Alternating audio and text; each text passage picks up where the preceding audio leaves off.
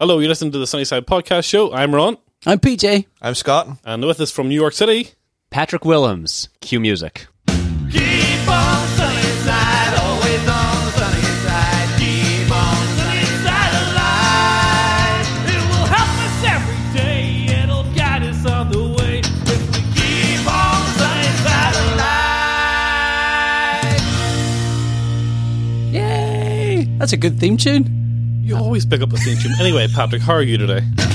I, I, I mean, I'm I'm fantastic at having just heard that theme music. Wow. I told you. you did you did not oversell that. Who made that? I made that. We made that. Really? Yeah, but that's wow. not. You know, already this interview switched all the way around. So,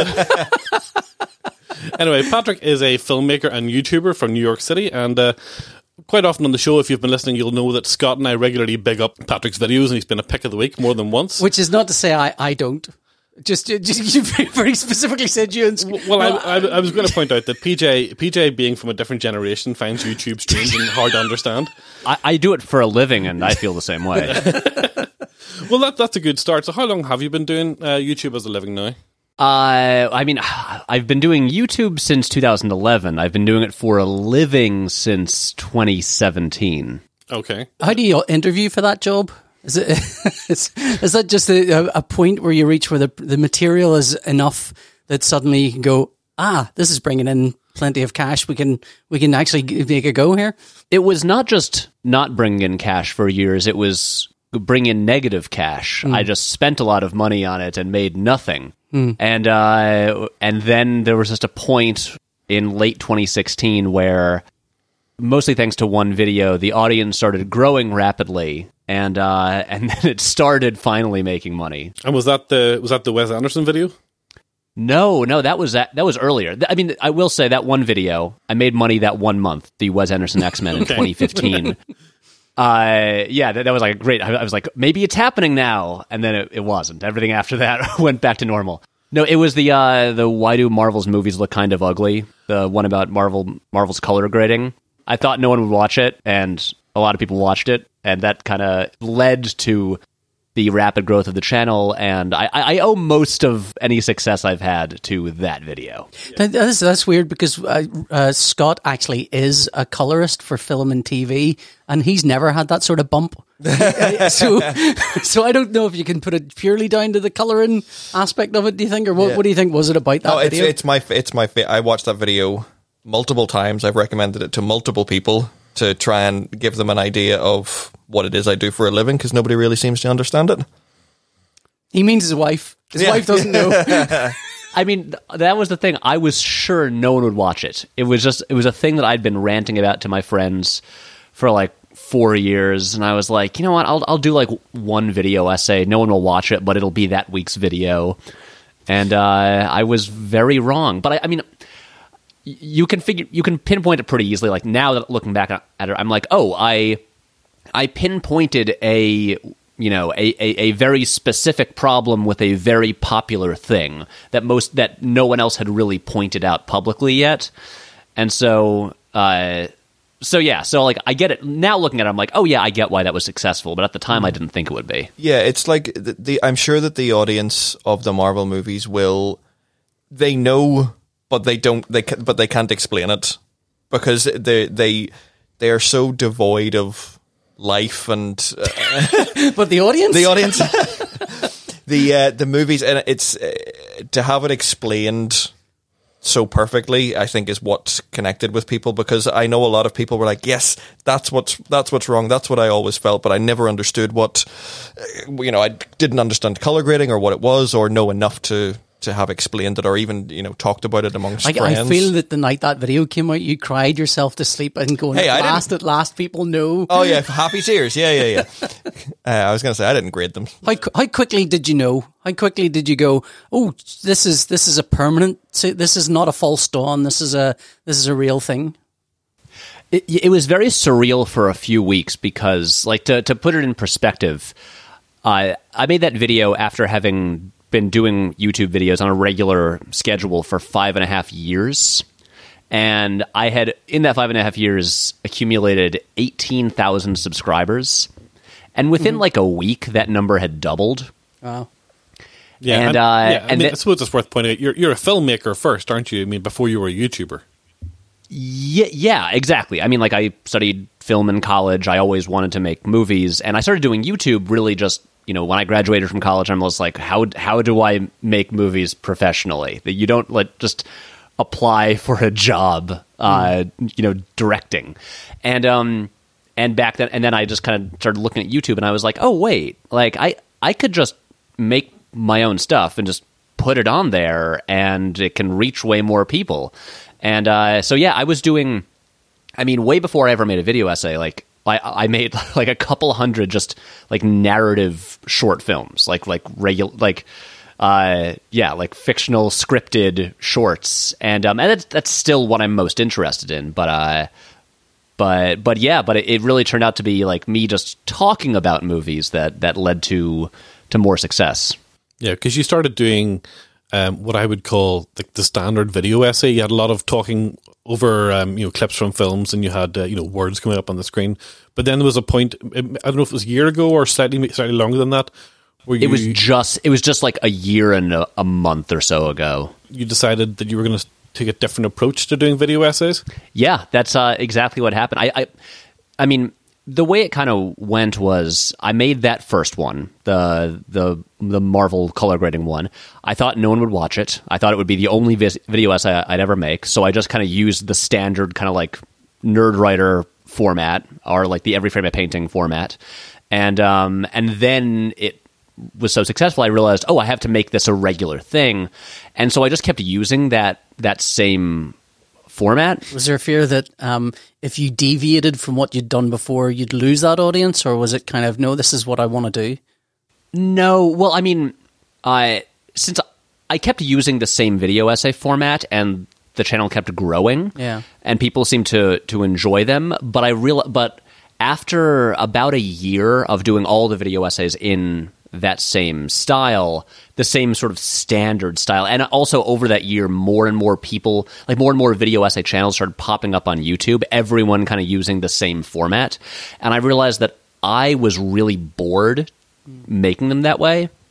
And I kind of felt nothing for all those videos that I'd made. I was like, I'm not really proud of them because I like the, the, I felt like there was none of me in them uh, because I was just using this the same format that so many other people were using. And, and, you know, from like, if, if you step back and just kind of look at the landscape of film YouTube, my videos looked, were, well, they seemed like interchangeable with like so many others. And, uh, and I realized like, you know what, if, if I'm going to keep doing this, I need to find a way to do it that, uh, that I enjoy more, and, and that there's like more of my personality and style in, and just, and I realized the solution was to, to kind of look at each video essay, even though it's a nonfiction piece, as its own sort of short film, and figure out like what is the most compelling way, like using filmmaking and film grammar uh, to to like convey the same ideas.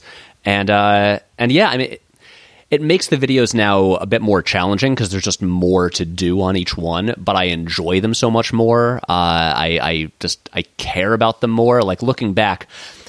Wait, can, can we swear on this podcast? Yeah. Oh God, yeah. Afraid so. Okay, I I, I figured.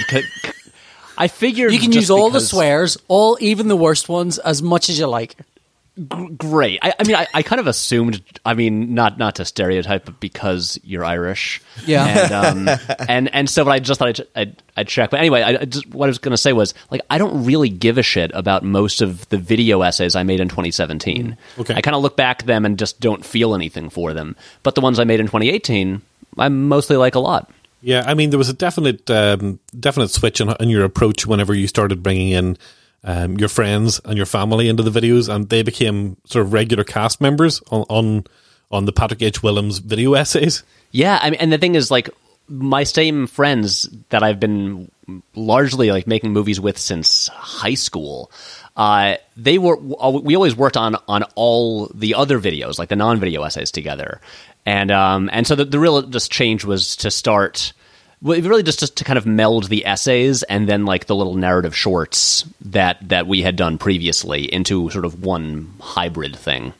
And does that scratch your um, your filmmaker itch as well as your video essay itch at the same time, or I mean, I, I know you st- you still harbour uh, long form filmmaker aspirations as well. It does to an extent. I um I wish I had more time to just make like straight up narrative shorts on YouTube, and and just because you know I, I have to make a living and pay my rent, and the video essays are the ones that have like the sponsors on them, and those are what bring in the money. I have to make like two of those a month. And there isn't a lot of time to make other things. And so if I can get to the point, if this grows enough that I can make one video essay a month and then spend the other two weeks of the month making just like narrative projects, that would be great. But in, in, in general, I, I will say this is like, this is not a real complaint. I'm I'm pretty satisfied with, with where things are right now.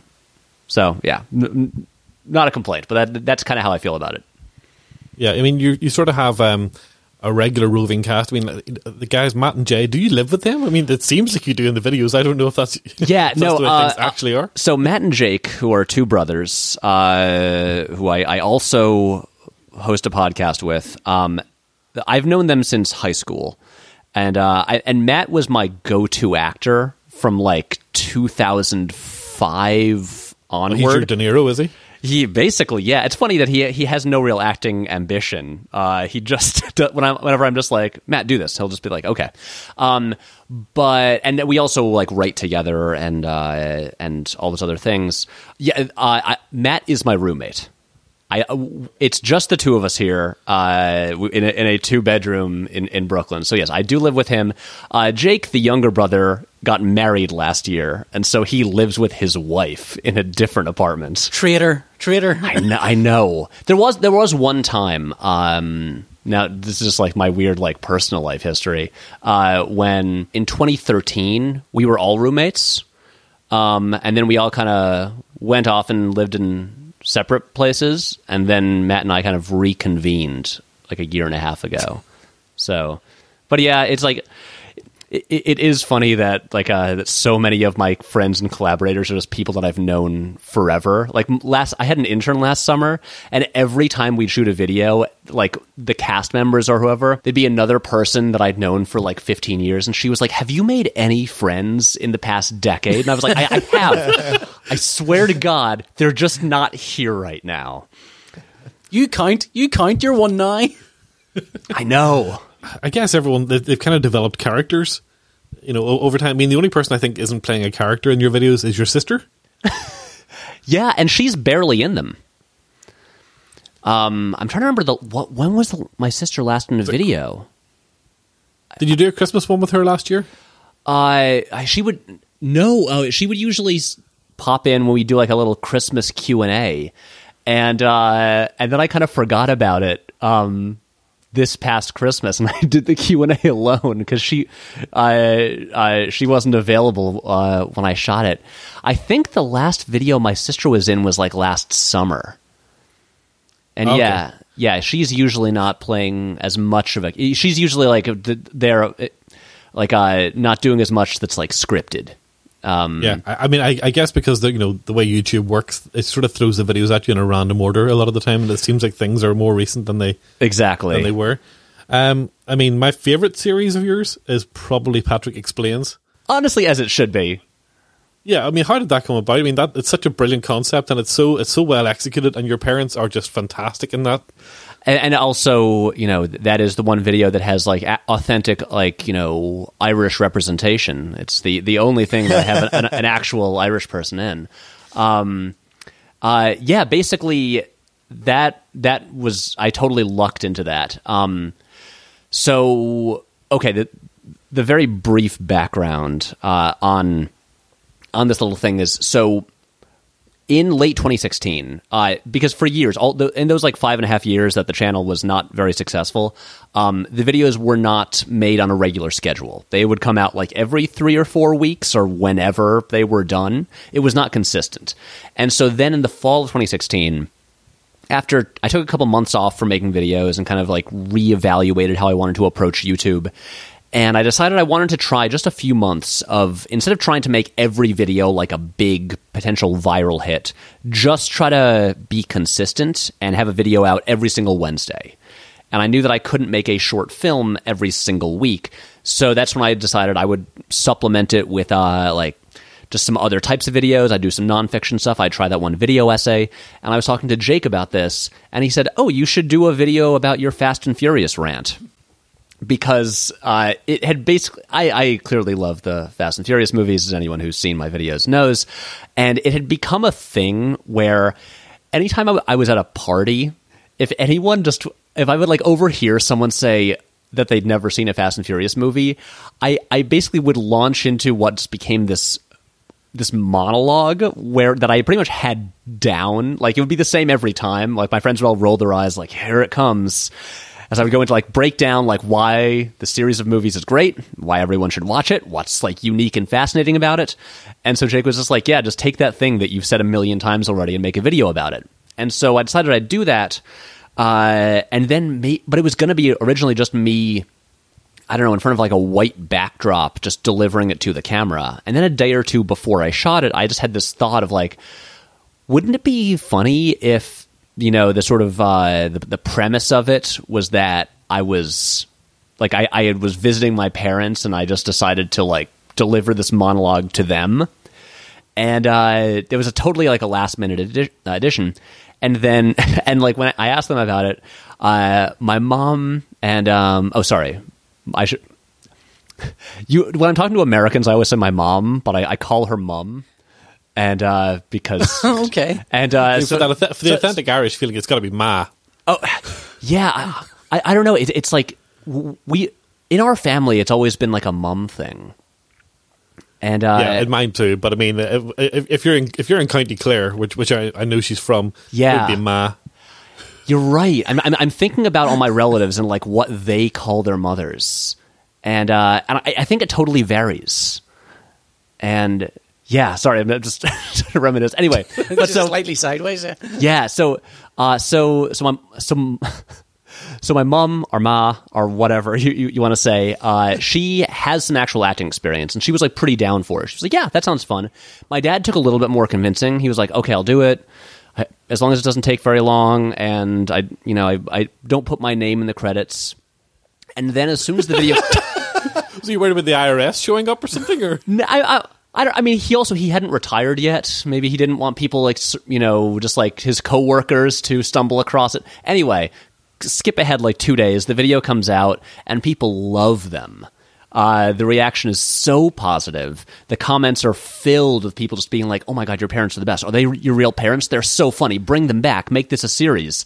And my parents These saw are that. Some great comments for YouTube. Yeah. I, I mean, like I don't read the comments anymore. Uh, like I, I, I quit a, a little over a year ago just from the sake of my mental health. But, uh, and yeah, it's, it's wild. The, the comments about them are so positive, and my parents saw them and were immediately sold on this. They're, they're like, great, when's the next one? And so now they love doing these videos. And when, when I visit, uh, we'll just hang out kind of like, you know, brainstorming ideas about where this could go. It's become very collaborative. Uh, my dad really wants to have more scenes where he talks about lacrosse. Um, there's that, like, uh, there's when we decided to turn it into like an ongoing story, and we have the episode where at the end they discover I've been living in the barn this whole time because there's a barn just next to their house. Um, yeah, I mean, there's, there's a narrative through line of like you show up and you're drinking more and more each time. Exactly, and then and then we discover yeah. that like, oh, I haven't actually been going back to the city. I've just been like living on their property, like just hiding out there like a wild animal. And so, and my dad was like, I, he really wanted to, to end that one by shouting, "What the fuck!" well, uh, upon discovering me, and so I was like, "Yeah, Dad, sure." And uh, and it took like twenty takes to get like to get it right because he he's not. He takes direction in a very interesting way, often doing the opposite of what I, he'll do like maybe the opposite of what I ask for. Uh, so, but I've kind of figured out how to direct him to get what I want. But, uh, but anyway, it's um, I really enjoy making those videos. My parents are are so much fun to work with. They're they're they're a lot like they are in the videos. Uh, except so you've written the rules for the actors. Exactly. Although my mom yeah. was always concerned that. Uh, that she comes off as like too stern and serious, and uh, she's always like, I, I, I'm always scowling in these videos. I'm like, well, that's Mama, that's that's because you know you're worried about me. You shouldn't be grinning. It wouldn't make any sense. But I, uh, but it would, but it'd be worse. It would, it would, it, it, it would ruin it. So, uh, so no, they're they're great, and and I, I'm so glad that they have fans now. Uh, so they, they, I mean, they they always read the comments on any new video about them uh, or feature. Oof, oof. I know it's like I was worried at first, but and I'll monitor the comments like. In the, the creator dashboard on YouTube, you can just like search for certain words, like in all the comments. Mm. And so when a video comes out, and I'll do this with like other friends that appear in the videos, I'll just like search their name just to to make sure like no one's talking shit about them, because like the last yeah. thing I want is for someone to do me a favor of appearing in a video and then get uh, you know harassed on the internet. And um and no, like like no one has ever said anything mean about them. People just love them. It's it's it's really nice. The the one exception was when I did the one about The Last Jedi, I had to sit them down and explain to them what a terrible thing Star Wars fandom was and how they could not read the comments on this this particular video because they would just be awful. And uh, and so they agreed they would not look at them on that one. But other than that, they've been safe. You actually mentioned uh, your... your critique of Last Jedi earlier on today on Twitter. You said that uh, people were kind of uh, ruling you out of being able to critique any other movie because you like The Last Jedi. Right, which seems like like so rational. If one person disagrees with you on one movie, therefore their their opinion on film is just like null and void forever. What a rational way of thinking. I think we're all pro Last Jedi here, aren't we? Yeah. Oh, yeah. I loved it. Yeah, I thought it was good. I loved it. Great. It's one of the Star Wars ones, yeah. Yeah, yeah, yeah. P J's on board. It's a Star Wars. It's a Star Wars, isn't it? Rogue One's still my favorite Star Wars. Yeah, it's movie. Pretty good. I like Rogue One, but that's yeah, yeah. Um, I think my favorite is Star Wars. The Star Wars. the Star. I like the Star Wars. It's funny. I, I, I, I had to last year. I, I, I genuinely like after that video. I had to. I like publicly announced I'm not going to talk about Star Wars publicly anymore. It's just it's become too exhausting and draining and frustrating and just a miserable experience. I entirely blame uh, Star Wars cosplayers for the rise of fascism in the in the Western world now. I, I think I think you spend your life growing up and looking at the guys in white and thinking, yeah, they look cool. Uh, you know, you're they're, you're veering slightly towards Nazism.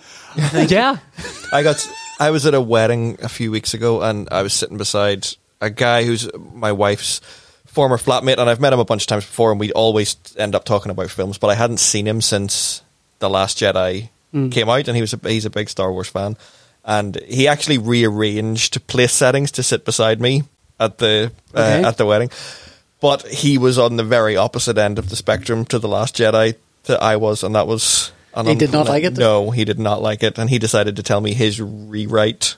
Oh boy! Of oh, what he why? Would do. I bet that was you don't delightful. Like something, move on. Yeah, that makes every wedding fun.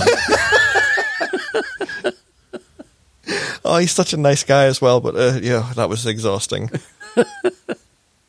That's a nice thing about Star Wars movies, like Batman. If you don't like the current one, another will be along in about fifteen minutes. Yeah, yeah. You, right. you know, you'd think so, but but but you look at some of these people. I mean, there are. I mean, like I, I hate getting into this because it just bums me out so much. Uh, but there, there's like a, a lot of people who have pretty much dedicated their entire, who have made like, you know, online careers for themselves and have dedicated their entire personas around just hating one Star Wars movie. And that just strikes me as so, it just strikes me as so unhealthy. Yeah, so what's hilarious about the, the whole remake The Last Jedi thing is their whole...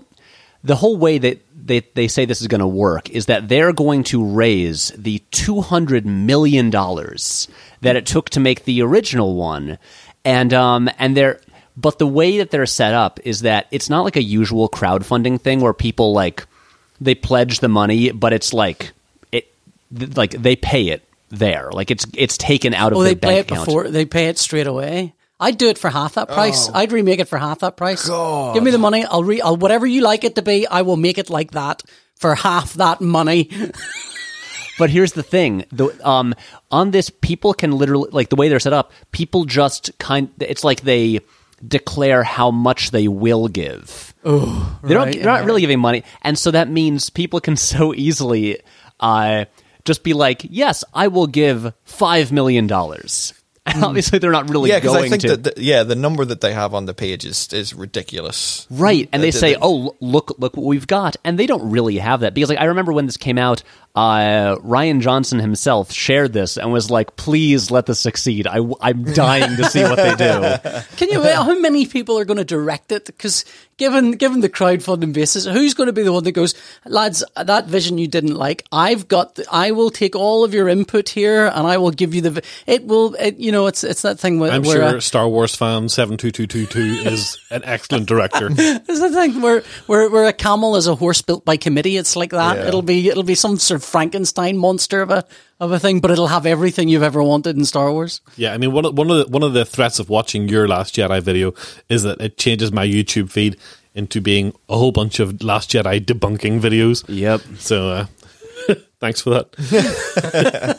What What's really funny about their uh, their campaign to remake it also is they say that their goal is to make one like make a version of the movie that will please everyone, no which way. Is of course impossible and mm. and just like a goal you it's should like Brexit. Never. Of course. I don't, know, I don't know if you'll get that reference, but it's very like Brexit. Just no way you can actually make it in a way that works to say appease every single person's opposing opinion of what this should be. Right. Um, exactly. So uh, it's just like everything about it, from like the, the motivation mm. to the way they're claiming to raise money for it, to their goals with it. It's it's it's all such a, a, a stupid disaster that I think it's really funny. So, speaking of raising money for things nobody wants or needs, this show is brought to you and supported by our wonderful patrons via patreon.com forward slash Sunnyside Podcast. If you enjoy the show and would like to help keep the wheels on, you can, for the grand price of less than half a Netflix each month. As well as showing us how much you adore us, you'll also get access to a few goodies at the Patreon page. And you'll be able to get on the Discord chat server where the three of us can be held to account for anything you want. You can also chat there with the rest of the Sunnyside Podcast community, however horrifying a prospect that sounds. We appreciate each and every single one of our patrons, and it's a great way to support things like this show. But if you can't afford to, or just don't think we're worth a few quid every month, don't despair, the show will always be available to everyone, whether they support us financially or not. But that shouldn't stop you experiencing a nagging sensation that other folks are picking up the slack. So remember, it's patreon.com forward slash Sunnyside Podcast, and thanks to every single one of you who've signed up so far. Now back to the show and Patrick. YouTube being your main uh, your main job these days, I mean, is there any sort of concerns about things like uh, I mean, I've, I've watched a lot of videos recently, especially music um, videos, where people have been complaining about uh, copyright claims and, moneta- and demonetization because they use samples or they play covers. I mean, do you have a lot of worry about using video clips in your in your uh, shows? I don't, for multiple reasons. Uh, the the simplest one is that my main income from YouTube comes from the sponsors on the videos, which are are like negotiated separately and not from the standard mm. ad revenue. Smart. And actually, when uh, with sponsors on the videos, they they usually like you to uh, to not monetize it for the first thirty days. Uh, I mean. The the thinking is that people will be more open to hearing you like plug the sponsor at the end if they haven't already had to sit through a commercial before the video. And so so really uh, so that isn't even like an issue because I'm still making a living like regardless of, you know, whether or not YouTube is going to demonetize the videos. But then also I've never had any trouble with copyright stuff at all. Like I, I keep the the movie clips short. I um I I make sure that they are, you know, own the, Uh, that they are pertinent to the arguments being made and the and the the points I'm I'm, I'm stating.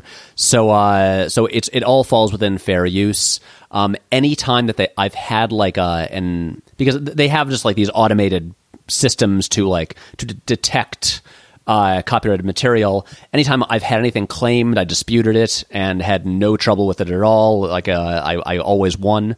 So, so yeah, it's while there's always various controversies like this on YouTube, uh, and I totally understand why, it's never actually affected me, and I'm not really worried about it affecting me at any point in the future. So I'm feeling pretty comfortable where I am. And do you consider YouTube to be where you will make your living for the next sort of you know, foreseeable future anyway. Have Netflix knocked on your door yet? Net- that's what Netflix asking. Has not. No, there's there's other vague Netflix. I know. I feel like they're they're throwing money at everybody. Like, come on, guys.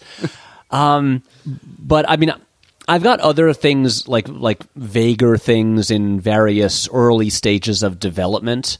Um, and I, I, you know, I don't especially want to be doing YouTube full time five years from now. Uh, as much as I love things about the platform, and even if I, you know, if things really work out and I get the chance to like direct feature films at some point, I can see myself still returning to just make YouTube videos for fun in my free time because I enjoy it. You know, as like a full-time thing, um, I, yeah, like, like four or five years from now, I would prefer not to be doing it full-time. Well, if if you had uh, if you had all the options open to you, what would your next step beyond YouTube be? Would well, it be feature oh, film? Would it be T V series? Would it be, you know, um, what? I, I mean, if, yeah, I mean, if we, you know, I can have all my wishes granted immediately. Yeah. Uh, then, yeah, that's I, what we do on this show. Assuming you're dying of something, we can grant all of your wishes. Um, now, I mean, that's. I'm trying, has, is that too open? Again, you're overselling things again, P J. We can literally can't grant them all. Should I fake a terminal illness right now, uh, just just to benefit my career? No, the um, uh, it's a, a mild cold will do. Great, just st- stick with whatever right. works. The, the the the big goal is feature films. It's uh, mm. but yeah, that's that's what I would really like to do. But because my standards are so low.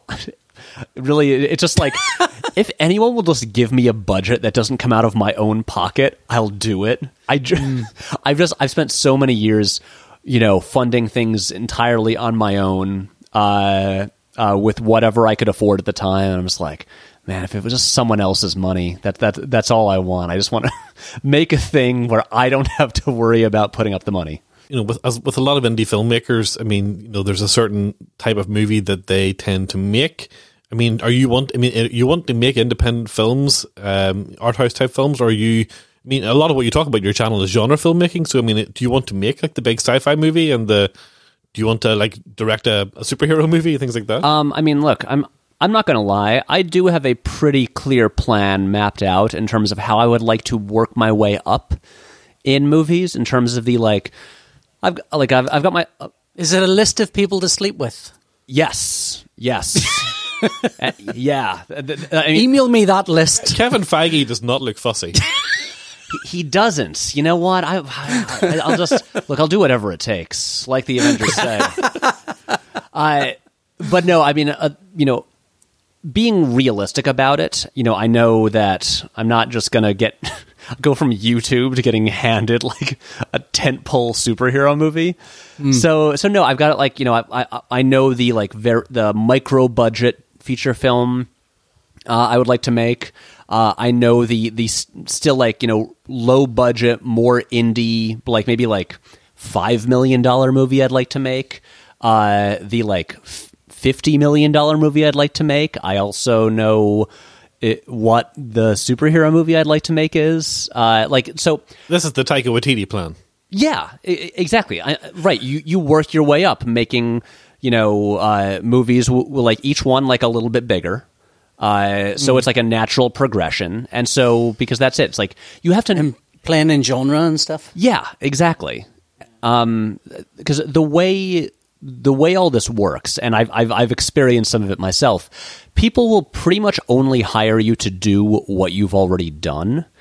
And if you haven't already done it, they have a very hard time imagining that you could do it. And so, so that's so like, uh, in my own experience, like when the uh, the What If Wes Anderson directed X-Men video was a a big like viral success in twenty fifteen, I suddenly had like a lot of meetings all over the place with like various production companies and T V producers, and a, a lot of cool opportunities came along that all fell apart. But what pretty much everyone told me was, because I had ideas for lots of stuff that I wanted to make, they were like, but. We we only really want to like can trust you to make like five to ten minute short films for the internet because that's what we know you can do. And we You're don't... Like, I'm, I'm doing that already. Right. I'm like, I can do more stuff. And they're like, yeah, but we haven't seen you do more stuff. We just know you can do that one thing, so we want you to do that. And uh, so, so yeah, sort so that pigeon, pigeonholed as a director already. E- exactly. Yeah. So, uh, so I I know how these things go, and so that's why, you know, when I'm like, you know, brainstorming movie ideas, I don't only think of ones that that require like, you know, one hundred million dollars budgets and like uh you know like giant special effects, because uh, you're not going to get there until you do smaller movies. Yeah, I mean, I guess the way it works is you get approached at a certain point. Um, I mean, Taika Waititi's career is is what you described. It's it's the very low budget movie. It's the it's the medium low budget movie, moving up to, you know, something that gets international recognition, like what we do in The Shadows, and then they come to him. Yeah, that's asking you know asking, do you want to make a, a Marvel movie? Which must have been a weird call to get, but I mean, that that seems to be the progression. I don't, I don't think it works the other way, where you can just, you know, give them a phone call and say, I have an idea for a Thor movie. Yeah, that's totally it. And and you even look at um at the way things have changed in terms of like where directors come from now, like where like the big studios like snatch up the talent. And it used to be like in uh, in the eighties and nineties, a lot more of it was uh, people would make the jumps from like uh, music videos and commercials. Commercials, yeah, the, the Ridley Scotts and Tony Scotts of this world. Them, uh, David Fincher, David Fincher, Michael Bay, like all all these big people, they would pretty much jump into like movies with pretty. I mean, you know, Fincher's first movie is Alien three. You know, stuff like yeah. that, or or even like um Joseph Kosinski. Uh, the more this is more recent, but he went from commercials to Tron Legacy. Uh, but now it pretty much all happens with just like people make one small indie movie and then they make the jump to like a blockbuster. And that's really it. It's like they, the studios are all looking at like, okay, the in the indie film world, who, uh, who had a success, like, like, you know, Marvel's Eternals movie is being directed by Chloe Zhao, who made the very, very low budget movie, The Rider, last year. But do, do you think that's a virtue of Marvel basically being too big to fail? I mean, they, they can kind of make sure that a director gets all the support they need. I, I think that's part of it, but I, I think it, it's also notable that most of the directors that specifically Marvel is hiring are people who don't who ha- they aren't a huge name yet, and they don't have like a, a ton of weight to throw around. So it's like the person is clearly talented, but they'll probably also be able to accept that like, oh, Marvel's going to do like. Will pretty much do like the action scenes themselves. They will take over there, and uh, and so I mean, there are exceptions. Like um, like Ryan Coogler did kind of work his way up naturally. Like Creed is like a mid-budget studio film, um, but in general, you look a lot. A lot of the people are they're getting, and they're they're coming from like they're very much like smaller. Like indie directors, and uh, and these are not instances where they're not going for like, you know, big name filmmakers who uh, whose name brings weight and power to it. So what what avenues are open to you in terms of uh, in terms of funding? Do you have to wait for uh, something to come along, or is there uh, like arts bodies, or um, we have a, a Northern Ireland Screen here, which is like our film council, where They will they will fund or co-fund or um, partial finance your film. Um, are there anything? Is there anything like that? Uh, I don't think there is quite to the same extent. I mean, there's grants and stuff like that. Uh, it's one of those things that I, you know, have never quite researched as much as I should. But uh, there's a reason that a lot of people turn to things like Kickstarter and Indiegogo, because it is. Uh, it, it's hard to get people to give you money for a movie, especially because, you know, it's like it's hard to make money with a movie now that like fewer things get theatrical distribution. Uh, like feature film, feature films are not a good investment. No, no, they're they're more of, especially low budget films. They're more of an investment in talent and crew than they are an investment in the film itself. Yeah, exactly. I mean, 'cause the, the point the point of N I Screen in Northern Ireland isn't to make blockbuster movies, it's to um, encourage investment in film in Northern yes. Ireland. We've just out. finished up on a, we're, have a film premiere in, on Thursday night here, which is a film of a series that they, they make one a year, and they give first-time directors um, the gig, and they they kind of pair them up with a writer, and you get a budget of a quarter of a million dollars to make your uh, that's really cool feature. Yeah, and uh, like the the first time we did it, um, I can hear Patrick booking a flight. Hey, I mean, I'm a citi- first- I, I'm an Irish citizen. Like, uh, can I get this too? That's true. Yeah, yeah, yeah. This is in Ireland, though. This is the th- uh, we've, we've been letting we, you go with this lie uh, for a little yeah. bit. We're actually in Northern Ireland, right, which is north, which is yeah, which is sort of like if Ireland is Canada, Northern Ireland is uh, America. Not geographically, just in their general attitude. Well, right. Yeah. I mean, Patrick, what's your Belfast accent like? Uh, it's it, pretty rough, honestly. Like, yeah. Uh, yeah. The important thing is to walk out up in front of someone and just go "your ma" and then walk away again. That's the that'll, that'll get it in, yeah. Um, but the first the first time I worked with people on this, uh, they did a film called Bad Day for the Cut, uh, which is on Netflix. Um, I I don't want to say which film he was up for, but the director of Bad Day for the Cut then was down to the last two for a really big uh, remake film that is maybe out in cinemas. Uh, he'll, he'll tell you after the I'll recording. tell you after the show, yeah. yeah. I just don't want to talk right. out of school because it, yeah. it's like it, somebody else got that job. And uh, like, you know. Although there's so many clues laden down there. Yeah. I don't know. You might as well have done uh, But I didn't Here's, say it. It's five letters and the first letter is begins with a T. Yeah, but I didn't say it. So technically I'm fine. Yeah, yeah. Um, and, uh, you know, just things like that. The, the, like Ron said, the, the Northern Ireland Screen remit is to build investment rather than making money from the feature films themselves.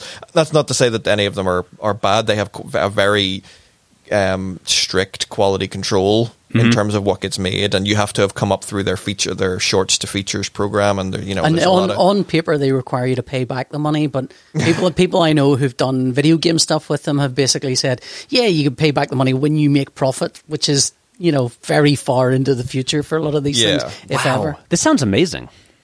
I'm, yeah. I'm, I'm not sure this sort of program would work in somewhere so, so nakedly capitalist as a as a America, but I yeah. guess whenever you whenever you're in a place where the investment in film is already there, right? Like New York, you know, like yeah, people, there's already people, a film industry. There's already a film industry there. People want to come and shoot in, in New York, but getting people to um to come to Belfast, well, it's it's easier it's now. Tough, that, tough to get them to come to Belfast at all. Yeah. Well, it's easier now that Game of Game of Thrones has been here for true. true. I mean, honestly, years. like I I used to go to Ireland every single year. Uh, I spent I spent a lot of time in that country, and I've never been to the north. I feel so bad. Yeah, that, that seems fair enough. Yeah, you're not you're not missing I mean, much. Okay. It's, it's not, to, not much to be fair, here. like even, even though I have like a massive family over there, none of them live in the north. Uh, yeah, again. It's understandable. Sensibly. Sensibly. Yeah. yeah I but I, I hear very nice things. Uh, but was, was there ever a rainy, a rainy, drizzly day and somebody hurled some abuse at you? Because that's pretty much it. That's yeah. uh, yes. What it's like. uh, yeah. Of course. Plenty of those. Well, maybe next time you'll come up here and chat yeah, to us. Yeah. I, honestly, yeah, I would we love could do to. It in the room. Yeah. I, I mean, I was. I, I was over there last year, and I, I was talking to some relatives. They were telling me like just like how nice it is up north, and I was like, you know, I. Next trip over, I should finally just like make a trip up because I mean, come up, come up, bring a camera. We'll all be in a new YouTube video for you. It'll be amazing. Right. Script something. It'll be great. Or you could plan. do the, the podcast in the room with people. Yeah, wow, yeah. With actual real life. There's an idea. Yeah, and you don't have to write anything. You just turn up. Uh, Ron's remarkably written a whole bunch of questions. I've been sitting here in absolute awe of the fact he's got. yeah. I mean, I've talked over most of them, and we're never this organized. No, never. We're never this. I've, I've been impressed. I'm like, wow, these are so much. Because I did not know what to expect going in, and I'm just like, wow, this is like, like a pretty like thorough to, interview. To be fair, yeah. to, to be fair, generally most shows nobody knows what to expect going in. Yeah. P J, can you put that quote on the banner? What? I did not know what to expect going in, but I'm pretty impressed. Patrick H. Willems. Uh, yeah, I'll do that. I'll do I, that. I will put my name on that. Yeah, co-signed. So uh, what's the, what's the next video you're working on? Because this this will go up on Friday. Uh, so um, maybe you might have the video out by then, would you? Or you, you said you're writing the script. Yeah. How regular is your schedule, and how does that all work? It's every two weeks. All right. Wow. Yeah. There's still- come hell or high water, come ideas or no ideas. There's or do you have a bank of scripts ready to go in the event that you're dry one day and it's like shit? Uh, not a bank of scripts. I have a bank of ideas uh, hmm. because the. My my process is far messier than I would like, and uh, I I mean, let's put it this way: uh, I will often be still writing sections of a video while other parts of the video are like shot and edited already. And mm. uh, so it, it's not like I just write the whole script and then shoot it and then edit it. It's uh, they all yeah. overlap. It's it's it's a big mess. And um and so so right now, so I just wrapped up this really actually like just two brutal months where I I made in February like mid February I made a thirty-five minute long video and then decided to follow that up with this this project on the Marvel Cinematic Universe that was not supposed to be this long, but ended up being three parts totaling like like an hour and forty minutes. And uh, that's about a third of a Marvel movie in length. Yeah, uh, it, and it was brutal. Uh, I I didn't go outside a lot for uh, those two months.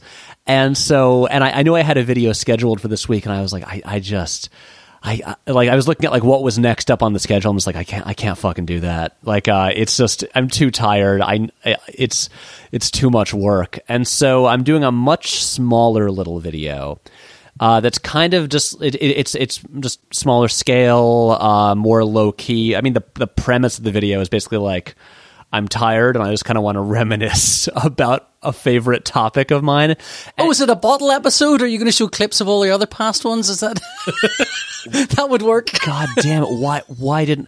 Oh my god! It could have been. It could have been the clip show. Okay. Oh, don't don't encourage him. Don't encourage Patrick. He's been trying to get us to do a clip show of this show for the last two or three weeks. But, but and I've pointed out that he, it's easy enough saying that, but I'm the one who has to edit this. Yeah. Oh. Oh my God. Yeah. I, I just, especially, it's one thing to go through like um, pulling clips from videos, but where you can just kind of like skim through and just look at the visuals. But yeah. doing it for a podcast, you just kind of like wade. Oh, yeah. yeah. It doesn't on, work. It doesn't on, work. Each one's about Let's, an hour put, long. Put yeah. Although I did, there's um, I can't remember whether what show it was, but there was one show that, that would do a bottle episode. They did a bottle episode, and each of the clips were things that they just filmed for the bottle oh, episode. Community. I can't remember. Community, Community yeah. of course. Yes, of course it was. That was very funny. That was good. But anyway, yeah, do that. I believe the episode is called Paradigms of Human Memory. Uh, I don't know if anyone said this to you, Patrick, but you're a nerd. How you're dare you? Nerd. well, well, well, speaking of that, I mean, the, I think the first video that I ever saw of yours, Patrick, was Patrick Recommends Comics. Oh, yeah. And uh, I just fell in love with your channel. Right? Ron, Ron's, I, I, Ron's currently wearing his Comics Are For Everybody t-shirt very proudly. You know, I, I, I feel bad. I, I've never owned one of those shirts, and I've just wanted to get one for years. Are they still available? Well, uh, you might have to ask Jordi Belair about that. Ron's but I mean, is, but it's stretched a bit. I mean, I, I just got it handed to me. I didn't have to. Right. I didn't have to order one, thankfully. But, but it, uh, it, it's it's a great shirt. Yeah. Well, it was. It's it's, it's, it's got a bit stretched out, but uh, yeah. So you recommend you basically made a a really great video that I've sent to quite a lot of people, um, where you recommend. Well, you you basically talk about how to get into comics. Yeah. And uh, this show originally started as a comics podcast uh, ten years ago. Oh, really? And. Yeah, and then and then we had a long break. So the, the, yeah, the, the don't look at this as ten years of unbroken podcasting. Yeah. This is ten years of broken podcasting. Broken podcasters. Um, but you know, we used to do a lot of recommendations on the show. But you're in in about twenty minutes. You did the best pod, uh, the best sort of how to get into comics I've ever seen. Thank you. I mean, honestly, kind of kind of like the uh, the Marvel color grading thing, or like the my Fast and Furious monologue. It was just the same thing I'd gone through for like. fifteen years, just because no, for so long none of my friends read comic books, and then you know so, like a Spider-Man movie comes out and someone's like, hey, I want to read Spider-Man comics, where, where do I start? And I I just guided so many people through the process that I was just like, you know what, I've I've I, I just have this this like this like almost like a course, like uh just like memorize like how to bring people through the process of getting into comics. And so yeah, just seemed like a natural fit for the video. And um, do, do you do you um, do you find that when you've recorded a video of one of those rants that you've expunged them from your system and and uh, like required to bring them up again, you just think, oh, just look at my video? Yes, or, or honestly, is, yes. Is it in you? Yeah, like so like they're done. That one, that one's funny because like just a few days ago on Twitter, someone was like, I think I was like talking about a, a comic that I'd, I'd read. Someone was like, hey, do you have like a Uh, any recommendation for like where to start reading comics? And I was like, dude, I got a whole video on this. Just uh, watch it right here. And it and it's funny seeing like uh, because that video, like I know I've heard that it just like constantly gets posted on Reddit because like uh just anytime anyone's asking about comics, it just like someone will be like, here, just watch this. This is kind of, and, and I've seen like how the views have just, they still steadily go up, even though the video is like two years old. But just it, it, it keeps getting watched. Yeah, I think, and I think the best thing about it is is how timeless the recommendations are, because I was going to say that's the, probably the worst thing about it is, is like a recommendation a list of what's good about comics should be the latest thing that's out now is as good as Watchmen or as good as you know as good as the best that's ever been. Yeah, but, but it's sure, like th- oh no no these are the same. I mean no. this no, I haven't seen the video so yeah, I don't. I'm yeah, assuming so you're talking out your ass. so, no change. No, so he's, he's you know Patrick's recommendations are everything from really good stuff from the eighties and nineties and current stuff and uh, you know the but no, current for up to two years. ago. Current stuff up to two years ago, but but the the recommendations are, are really solid.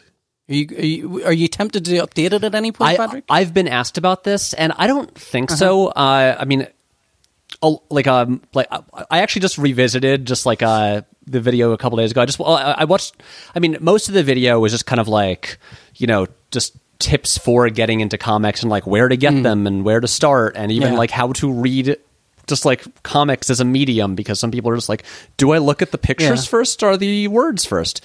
Um, yeah. But then, and then like the last few minutes of it is just like, okay, for like literally every character or genre that you might want to, yeah. like might be interested in, here's where I recommend starting.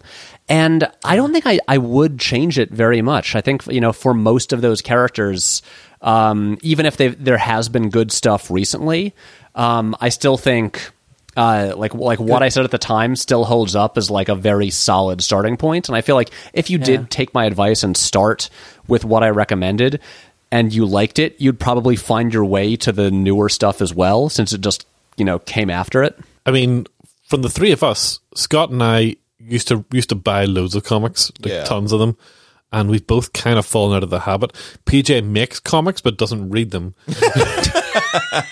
Yeah, I'm a comic artist. I draw. I mostly draw Judge Dredd for two thousand A D. But oh, I've cool! Done lots. I've I did. I've done a, a World of Tanks series with Garth Ennis. I'm doing a big long graphic novel that feels like I've been drawing for as long as the war, World War Two, is on. It's wow, never ending. So uh, yeah, so I don't. I don't get the chance to read comics. I don't get the chance to watch anything. I don't get the chance to do anything but sit in front of a drawing table and draw. That's really cool. Um, oh wait, that's, you know, wait, weird random question.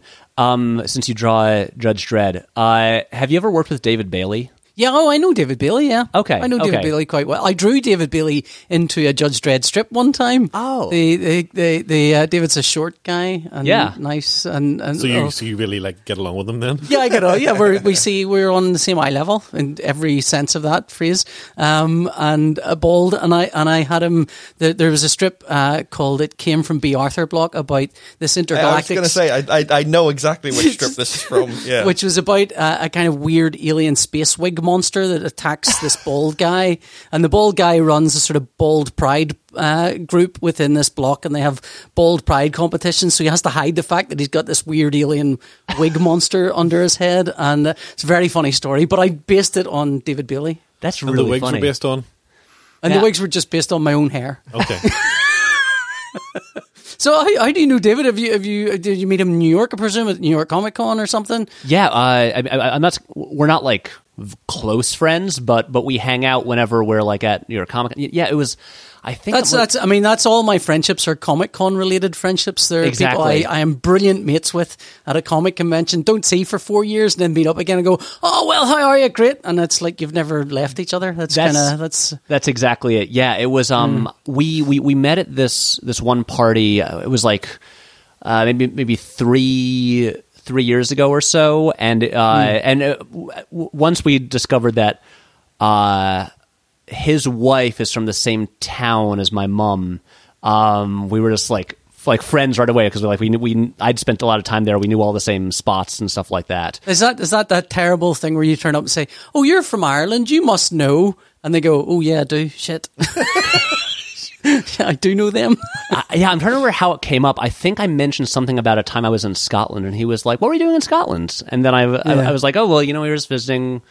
My, you know, the family in Ireland, and just kind of came up naturally, and um, yeah. and yeah, I, I, he, I, I see him like usually like once a year.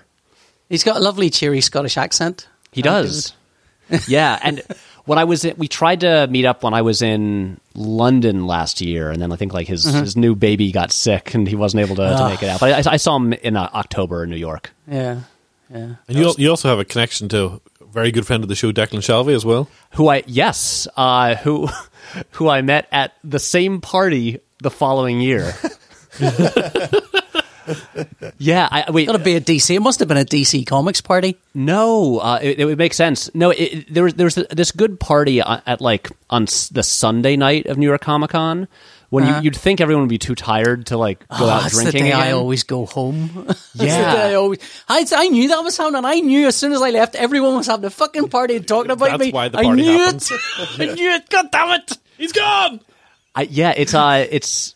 The D C party is always on, was it? D C's Friday, Marvel's Saturday. This one is on yeah. Sunday. And so yeah, I'd met David there one year. And I remember actually at that party, uh, he was like, oh, you, like, uh, you've got to meet Declan. And he, he he ran around like looking for him. And I think Declan, was, he wasn't there. And then this became a running thing where any time it would come up, like I'd be at some like comic book related party, I'd end up chatting with someone from Ireland. I'd mention that my mom's from Ireland. They'd be like, "Oh, you must know Declan." I'd be like, "Nope, I'm a, I'm a fan of his artwork. I've never met him." And then finally, uh, it was like, "Oh, it was New York Comic Con that same Sunday night party, twenty seventeen." Um, I was hanging out with uh, uh, with Donny Cates. And then, he, mm. and uh, then, oh, and, and Declan came over and talked to him. And Donnie introduced me to Declan. I was like, "Okay, Declan, hi. I've been hearing for like two years that I have to meet you." And um, and it was very funny because we discovered that not that he's from the same tiny village that my mom is from. Like, uh, like I thought I'd heard he was from Ennis, which you know, like in in yeah. Clare. But actually, he and then my whole family are from Quinn, this town that's like mm. three streets, like just out, like the ten minutes outside of Ennis. And I was such like, a small area. You'd wonder how three people would get in there at one time. I so know, let alone three of them to know each other. It, it's such a small place. I spent, I, I spent like, I, I lived there alone for like a month in two thousand eight. uh, But it, but but I, I, it amazed me. And then the following day, I was talking to my mom on the phone, and I was like, "Mom, you'd never guess what? I met this guy from Quinn," and she was like, "What? Who, who is he? I must know him." And he's not one of the Shalveys, is he? To make a long story short, basically, we, we then uh, realized that, or she realized that. Uh, she and, and his mom were like best friends when they were teenagers. Oh wow.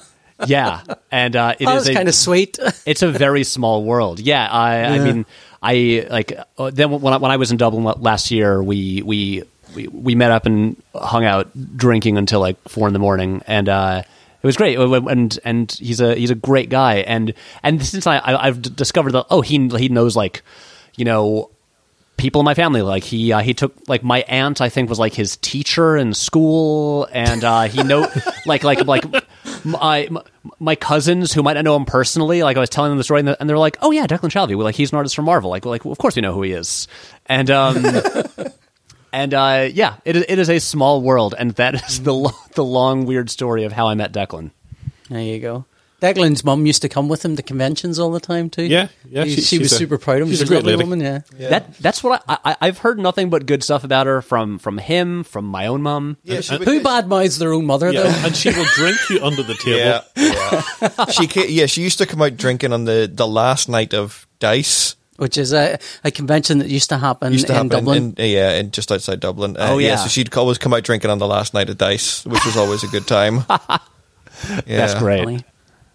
Anyway, Patrick, we will not keep you any longer. It has been fantastic to have you on, and we really appreciate you uh, giving up your time to talk to us. Yes, come over to Northern Ireland, make a YouTube video. We'll do something. It'll be great. P J is dying to be in a YouTube video. He doesn't realize he doesn't realize he can do it himself. Yeah, I don't know if anyone's told you, but uh, it doesn't cost anything to put a video oh, on YouTube. There's no. That's not what you fee. said earlier. You said earlier it's cost you quite a lot of money. I, I, I mean, if if you want to make them ones. fancy, it costs money. But, uh, All right. Oh, yeah. Oh, no, I won't be doing fancy. Oh, no, no fancy for me. Also, back when I started, I didn't have like a smartphone. So I, I, I didn't have a phone. Yes. I didn't have like a camera in my pocket that could do it. Yeah, that's true. That's yeah, true. Well, that's probably a conversation for another time. But I think it's a very different landscape now for people who want to make yeah. short films than it was also, probably whenever you started out. Also, nobody wants to see a video of what my camera's filmed in my pocket. It's a hole there that is... It's not good. Anyway, Patrick, it has been an absolute pleasure to have you on, and uh, maybe you'll do it again sometime. Yeah, yeah. I, anytime, guys. This this has been a pleasure. Uh, again, I didn't know what to expect, but I'm impressed. Uh, I've been Ron. I've been P J. I'm Scott. And from New York City, I have been Patrick Willems. There's dark and a troubled satellite.